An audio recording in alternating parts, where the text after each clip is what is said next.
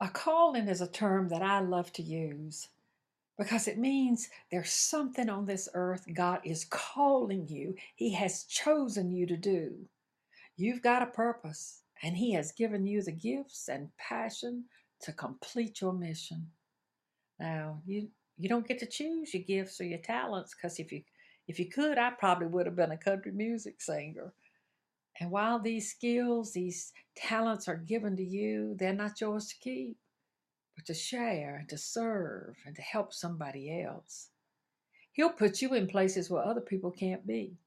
And he'll give you certain skills that other people cannot do. And these gifts are to be used for the kingdom. See, your gifts come to you to go through you. Share your talents and follow your passion. Now, passion is a fire that burns and drives you on the path to fulfill this mission. It's that energy, that spirit that keeps you coming back. Think about this now. Have you ever asked yourself, have you ever thought about this? What would you do if they didn't even pay you to do it? What's always come easy to you? What have you always loved to do your whole life? What did you enjoy doing as a child? Some people are passionate about working with children, others with seniors. Some people love to work with animals and they have a passion to work with the Humane Society. Some are passionate about ministering to abused women, and others work to maybe increase breast cancer awareness. And there's a multitude of passions.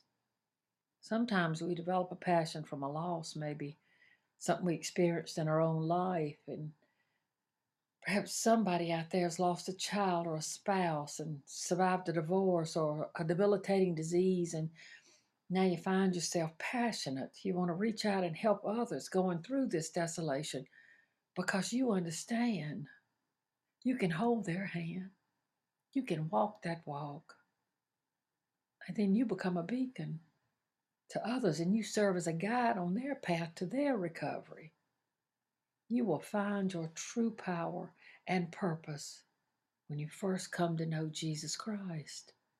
Because, see, it's God's Spirit in you that brings you that passion, that'll lead you to that purpose.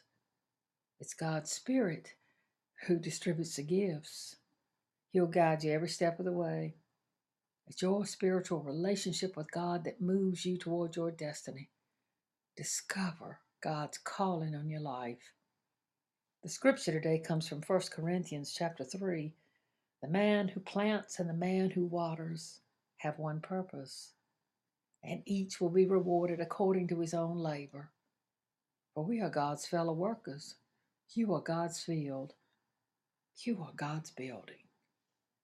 Amen and amen.